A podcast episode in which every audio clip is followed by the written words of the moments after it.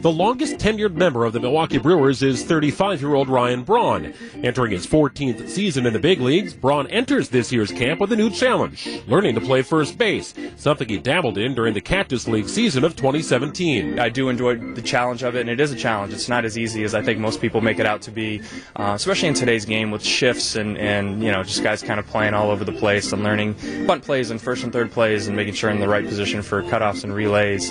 Um, just a lot of things that uh, come with experience, and when you don't have experience, it's all new to you. Well, first thing is first, finding a glove. Yeah, I don't know if I have a glove or not. Moose told me uh, that he had a really good one, but I think Yaz took it, so I got to track that one down.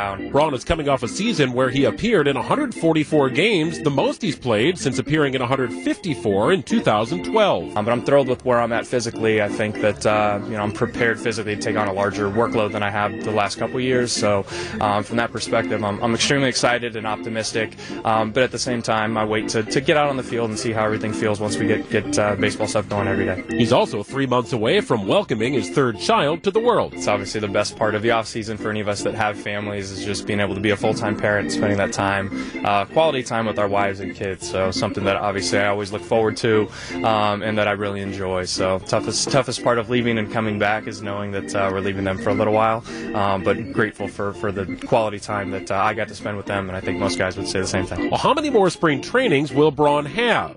It's a question no one really knows the answer to. But Braun is by no means taking this spring for granted. Driving in today thinking that this could be my last first day is just a weird thought.